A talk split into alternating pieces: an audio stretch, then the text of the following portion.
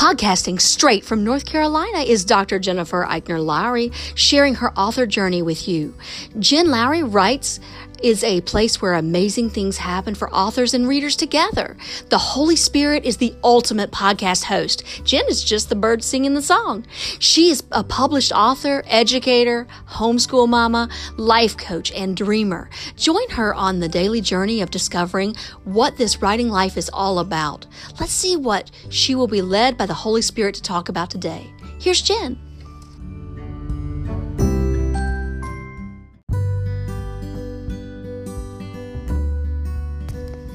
Thanks for supporting my Jen Lowry Writes podcast.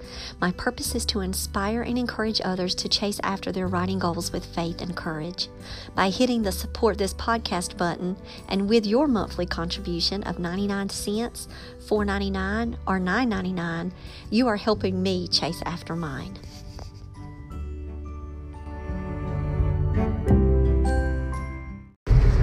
Welcome to my official author podcast. My name is Dr. Jennifer Lowry, and today I want to talk with you guys about dialogue. All right, I love writing dialogue because it's a way for me to move a scene or a character without having to tell so much. So, for example, I have a character who I absolutely adore. His name is Tyler Locklear. He is my prayer warrior in the Hartwell Chronicles Teenage Exorcist. So I'm going to use him as my um, example for you. So, you know, he's an optimistic person. I don't have to write down. Tyler was always positive.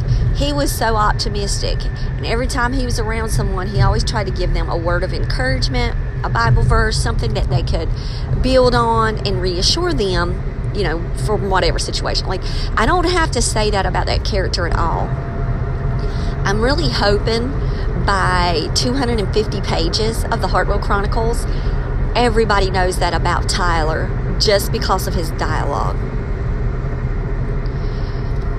And so, what can you do to help build up your authentic, you know, your authentic dialogue that matches your characters? You can character profile. You can get to know your characters. So, let's say you're writing and you're in chapter four and you still really do not know the voice of your character. You're piecing together what would be the natural back and forth exchange in the scene, but you don't know who this character is.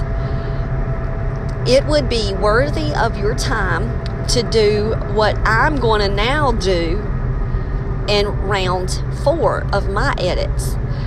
And that means you start at the very beginning and you hit, you know, find quotation mark and you start looking and you only read the dialogue and try your best. I know this might be difficult because our eyes will scan to the left, but try your best not to look at the tag. That way you can see, oh, is that the way that my corny Tyler would say it? And if it wouldn't be, then just make some little minor readjustments and fit it to their character. And so you've got to figure out who your people are. So, like my abuela, she is, you know, very, you know, nurturing. So, the grandmother is a nurturing character who also can get bossy, argumentative. so, she has like a double side of her she can get angry really quick. Um, so she has her little temper. Um, does that come out in the dialogue? Well, I'm not going to really know unless I step outside after the whole book is finished and do this dialogue seek and find just to make sure that I'm having consistency. So, how do you know if you're having consistency with your character? You pull out your character profiles you kind of, you know, pray over your characters. You think of each individual one. And yes, I'm telling you to do this before you start. And I want you to make a list of personality traits of each one of your characters.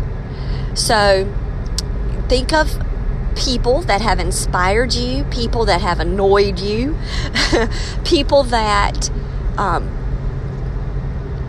somehow, you know, could be reflective in these characters, right? That could help you to visualize these characters and add some depth to them. So here's an example. My mama, when I was growing up, my mama would watch rerun episodes um, of the Golden Girls. Love the Golden Girls. All right. So Blanche, she's a feisty character. She's always talking about men. It's always on her mind. They're always joking her. Um, there is a character in my book that she is not to the extreme as Blanche, but she will say these little, you know, quirky things every now and then. I need a balance in this. It is YA anyway. It is clean fiction, so it's not going to be the um, the jabs that they give each other, like on the Golden Girls. That stuff is crazy.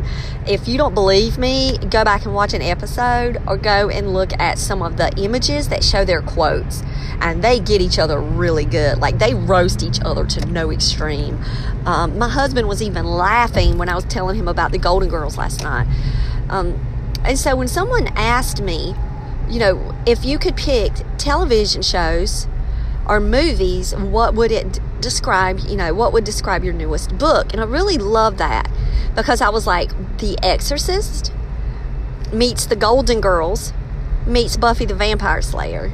Like, if you know all three of those, then you've kinda in a ballpark realm of what's happening in my book. And I'm saying it's to the extreme on any of those, but it has a little bit of influence um, on these, you know, on the work.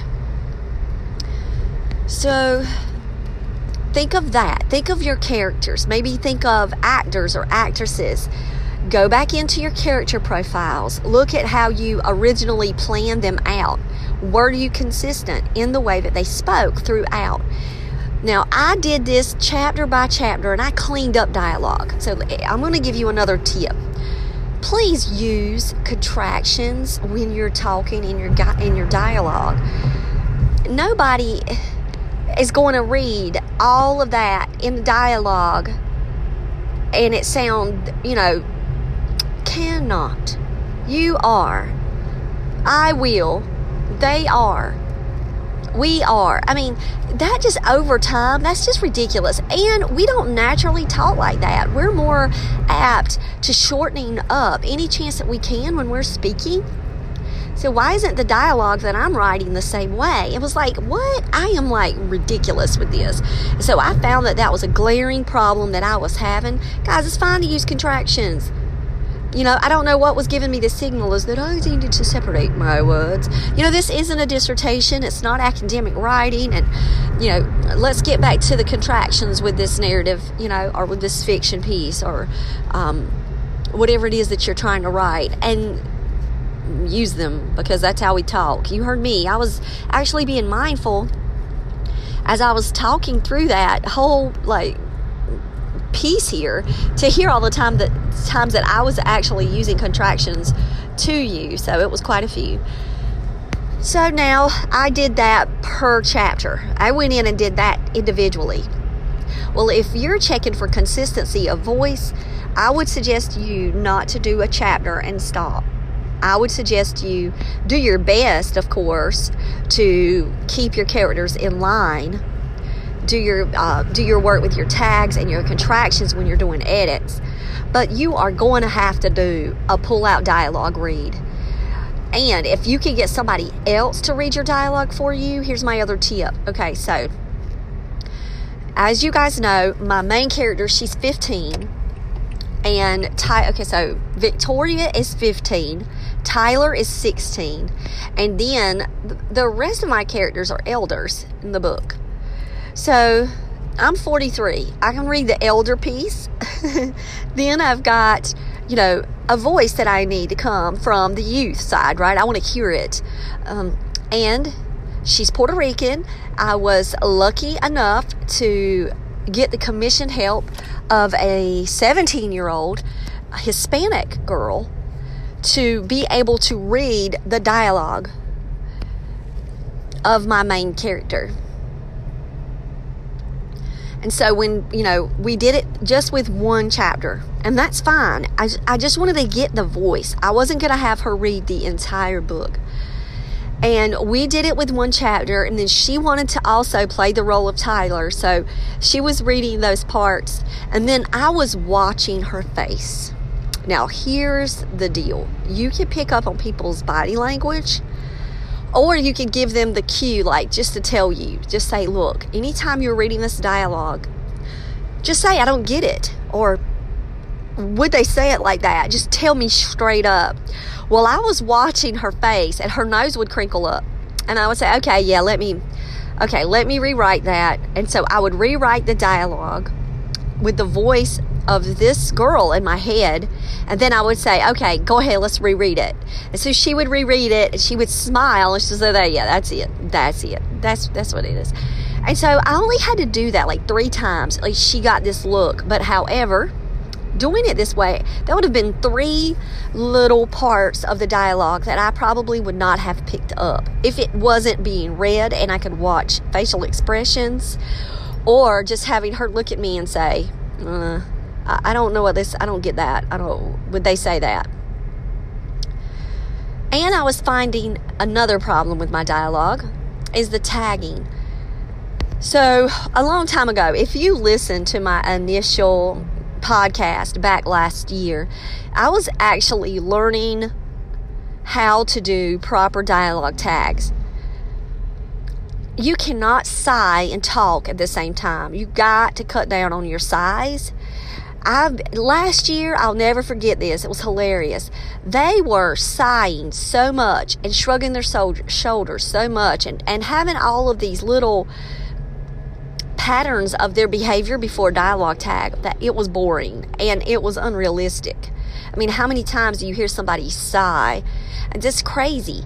So, really think through your dialogue tags. And if you can have your character doing an action use that instead of, you know, he spoke, he did this, he he exclaimed, he replied, he and I'm telling you, there is nothing wrong with said because said, if you're using said, that means this is my opinion and you can, you know, correct me if I'm wrong. But I've got a cast of characters that are in a full conversation with each other. And they're standing around. You don't know who's saying what. Um, so I have to start those off with Dorothy said, Betty Lou said, Solomon said, Tyler said, Victoria said, Abuela said, Father Jacoby said. Um, but it's not always going back and forth because it'll say, you know, she looked to Abuela, meaning she's directing it to Abuela, then Abuela would answer back. Then when you get yourself into these little quirky ways in speech patterns, you can remove a dialogue tag if you know exactly in a strong way how that person is going to talk, and the reader will get it by then. But if you're using large groups and they're talking back and forth with each other and they're they're trying to create their plan, for example, like what was happening in my book, using said multiple times, it's absolutely fine. It, you're not worrying about, you know, replied, asked. And yes, I do change it up sometimes. It's not like that's the only one I use. But it's fine to use said multiple times in a chapter. You could use it, you know, a hundred times in a chapter, and I guarantee you that your reader is not going to email you and say, Why did you use said 102 times in your chapter 11? And they're not. They're going to say, Why did you do this to my favorite character? Oh my gosh. And then, like I was when I read um, a science fiction book last year, I couldn't believe that one of my favorite characters in the book was like quickly, like, taken out of the picture and I'm like, wait, what? You built this one up so strong and then you're just throwing them away? And so, yeah, I did. I had a conversation with that author too about it. And they just said I had to be true to what the story was for me, and that was it. That was a piece of it. I'm like, yeah, yeah, you just threw threw somebody away that could have been instrumental. So, you know, that's the kind of stuff that you're going to get from your readers. If you get somebody emailing you about dialogue tags in your book, they are some picky people, and they need to be an editor, not just uh, someone out enjoying your book. um, so don't stress about the word said. I would say use it um, and use it more often than not when you're looking for at least a tag. But if you can use the action, use it. So go back in and see um, what you've got. And if you can just completely drop action and the tags, do that at all costs because that means that your pacing picks up. So if you've got, okay, so here's the thing. Here's another tip. If you've got a one on one conversation going on, you give the tag at the very beginning. So you say, Victor- Victoria said, How can you be this optimistic? I'm just making it up. And then Tyler goes, You know, come on, it's the easiest thing to do. You can either have, you know, I'm two sides of a coin, but I'm more of a Indian nickel, you know, like you can do that. So go back and forth. Um, you don't have to say after that who the people are. If they're in the room by themselves, people kind of get it and then they know who started off the conversation. It was Victoria. So with Victoria starting it, and then it's to Tyler, then the next person will be Victoria again. And so you don't put any kind of um, starter at the beginning of your tags after that. You don't even have a tag at all, you drop it. So I've got to go back in and check that. Another thing that you need to check when you're doing your edits is how many times are you using people's names in your dialogue? So, how many times when you're talking with a friend do you go, get real? Seriously, Eli? Now, I can say that sometimes. That just really came out natural for me and it felt good. But most of the time, I don't even call Eli's name. So if I do it, I do it sparingly. And I would ask you to check that because you don't want them going around just going, Victoria, pray. I mean, I took it out. I'm like, of course they're telling her to pray. Like, you know, the, the reader doesn't need to see that. So I think that that's just a mark to make your pacing better, your flow better, and it just like, uh, it's extra. It's extra. I will say that checking your dialogue will also let you know if you've appropriately matched the dialogue to the scene. In a way, did you enhance the scene in any way with your dialogue? And if you didn't, try to figure it out. So I had a really ooky spot when I was checking my work yesterday. I'm just going to say it was just ooky. It did not feel right, honestly, guys. It was it was a place where um, her dad was checking in on her. So you can't just go, "Hey pumpkin, how is your day?" Da da da da. Is it is it nice up there? How's the weather? I mean, that's boring. And even though a dad might start off with that, and I had it where he was like, "Hey Vic," you know, because he calls her Vic earlier on in the story. And I was like, you know, I was going to say, let him do that. But the dad got preoccupied um, in the scene, and we don't know why the phone hung up at that moment, but you'll know later why the phone hung up. So the weird conversation was this boring, drawn on, you know, no. I had to completely take out those opening lines. And then I just went to, you know, are you and Tyler, you know, working on your music? Well, then there we go. Well, you know, that was something that would be asked later into the conversation. That that's not the first thing they say, but that's fine. And then when the phone call drops off, then she goes, um, I had to rearrange some things in that one, and I'll probably still go back in today when I'm doing the dialogue pull out technique um, for the whole the whole picture here. I'm probably going to still check that scene because I just rewrote it last night. And I was asking my husband, you know, when you're reading this dialogue, when you're reading it, if there's a place that you come across that you go, uh, somebody would say something a different way, will you please let me know? And he's been a great beta reader for me because he kept, he kept me set, like truly straight on the voice of a child and I had to go in. And so I will tell you this you need to look developmentally how your characters would speak according to their age, their level of experience, their background. And you you're like, Jennifer, do I have to do all of that? Yes, you do. And so Tyler, for example, comes from a very strong Christian, close knit family. So that can contribute to the way that he speaks to other people. He's modeling what he's heard from his parents and his family members. Whereas you kind of get this distant feeling a little bit with, you know, with Victoria. She's very introspective. She's more quiet, but she, she's not had a lot of adult interaction, honestly. So, um, she kind of feels her way around in conversation. Then you've got, you know, a six year old child. He's not going to have all of this well developed vocabulary like I had him have, you know, doing and all these really long sentences.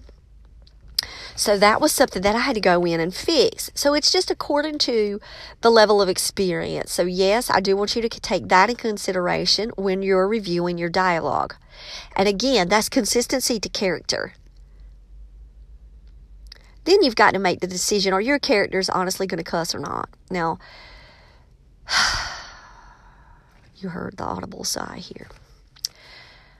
I say this uh, you can do what you want. You can have your character speak any way you want.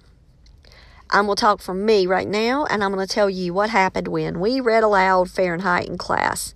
So we read Fahrenheit 451 this year, and my kids would go beep, beep, beep, beep, beep, beep, beep every time they would see a word, and they wouldn't say it. And they had all these beeping noises. And yes, I read books that have cursing in it. It's not like I say, oh, I can't read this book because it has this in it. No. Um, if that's the way that that character, you know, is, then you feel like, okay, I can do that, do it. You know, stand true to your characters. However, Abuela needed her mouth cleaned out. So I had to wash out my grandma's mouth with soap in my book because I had to remind myself that I'm writing clean fiction as much as an exorcist demonic possession book can be clean, this one is. And I know y'all laugh at me and y'all like, Jennifer, this stuff is, you're talking about demons and devils and hell. And so, yeah, I had to use hell multiple times. And I would even use it in a slang way. Yeah, we're having a hell of a time. Or, um, you know, I'm hell bent or hell in a handbasket. And I'm telling y'all, I had to use that. I don't care if y'all tell me that's cliche and to stop. That's my mama's words. Um, talk all talk all the junk y'all want about me. Don't talk about Mama and the way Mama talked. And don't another one, Betty Lou. I'm gonna talk about the names later, but uh, look, that's my mama's name. Just give y'all heads up. Um, so think about your characters. Would they curse? If they do, do they have to say really strong, you know, volatile words like GD and F and you know, do they have to go that far to get their point across? Um, can you think of other ways that you can express their emotion? So I'm just giving you that because, yes, teenagers, they do talk like that. I, I get it. I hear it every day, and it racks my brain to know that the youth today have such foul mouths. They really do. It is crazy. In front of adults, they will go off, and they don't care who's around and so if you're writing for that population, it's not like that's something that they've never heard before and you're introducing them to their first potty word and they're going to go home and say, Mama, what's an SOB? And they have to ask their mama what that means. You understand where I'm going with this? So you do what you want in your books. I'm going to do what I want my books. And I'm going to have to go back in and say, wait, did I put one? Because Abuela slipped out some words. And I said, nah, let's take those out because I, I can't stand by that. Abuela, you got to just, we got to clean you up. You can say it in the other ways. And so, yeah, I did type them and I went back in and cleaned them up. I just, they did not sit well with my spirit. I just couldn't do it. Cursings and blessings should not be coming out of your mouth. That's a Bible verse. Um, and so I'm like, okay, I, I'm going to clean this up. So I did, but that's your prerogative now. And if it advances who your character is and, and you've got these quirks and you feel good about it, go at it. But I don't think it needs to be every page. as a reader, that just kind of turns me off. I read a book and it is a classic, and every single page has GD or, you know, terrible words in it. And I'm like, do we have to read this? Like, really? Do, do we have to? Is this just the way, you know, ranchers talked back in the day? I get that they might have done this, but do they have to do it on every page? Like, can we at least have some spots where my brain doesn't have to go through these do you know, like, I question the overuse of them. Um, and if you do use them for um, character consistency, just, you know, you can tone it down at times. And, you know, that's just my word of advice to you. And then live by your book. And if, you know, it's okay. Cursing in the book, like I'm telling y'all, Fahrenheit's my second favorite book in the world. And it's got some heavy words. But you know what my number one favorite book in the world is? It's The Hobbit. And maybe I'm wrong, but I do not remember one curse word in The Hobbit. And it was a fantastic, extraordinary display of wonderful words.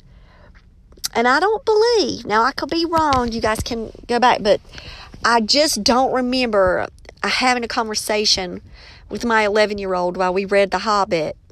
Oh, I'm not going to say that word. Skip it, skip it. Uh, no, I don't remember that. So that just lets you know that you can write, you know, high quality fiction without having to use potty words. And there were some evil characters in there, and they weren't going around doing that.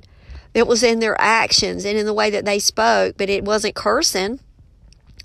And if, you know, if anybody, you know, emails me and says, well, Tolkien, you know, he missed the boat on his characterization because he didn't put that in there and, you know, they won't do that. That's silly, right? So just keep in mind, look at the greats, look at the models, and see how they're using the words. All right, guys. So guess what I'm doing? I'm at round four. And my round four, as you can guess, because I'm talking about it so much, is to go in and remove conversation and make sure I have dialogue. Make sure that all of my dialogue, when I pull it out, it can stand alone and the conversation can be had without the setting or anything around it, without description, just to hear the words. If you can grab somebody to, to role play with you, I would suggest that you do that. If not, you know, I just was lucky. I was in the right place at the right time. Um, but if you don't get that opportunity, read your dialogue aloud and record it and then listen back just to your dialogue and see. See what you need. And if you don't want to record your entire book's dialogue just record chapter one's dialogue. Just that one alone. Because that really gives the introduction to your you know your characters to your reader. And how can you do that just in some simple little add-ins in your dialogue to let your reader know who these people are all right guys i hope this has been helpful if you've got any dialogue tips uh, go ahead and uh, email me at jenlowrywrites at gmail.com i've got one more day to meet a, a, a deadline and um, that's going to be round five of my edits. I'm going to talk with you guys about my deadlines. They kind of have been readjusted and uh, shortened. I've moved them up. And uh, I've got something fun planned for tomorrow if I meet my deadline. I'm going to tell you guys that too. All right, bye.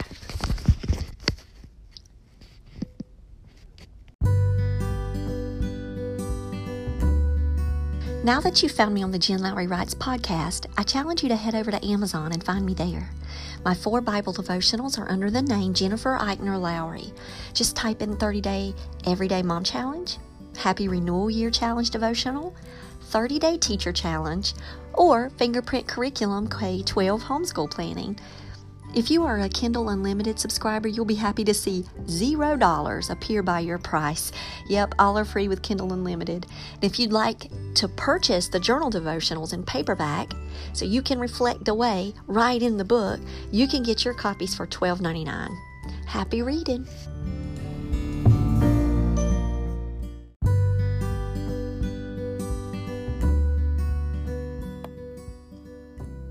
So I challenge you today to go out there and write something inspiring and share it with the world. Thanks for joining me on Jen Lowry Writes. You guys have a blessed day.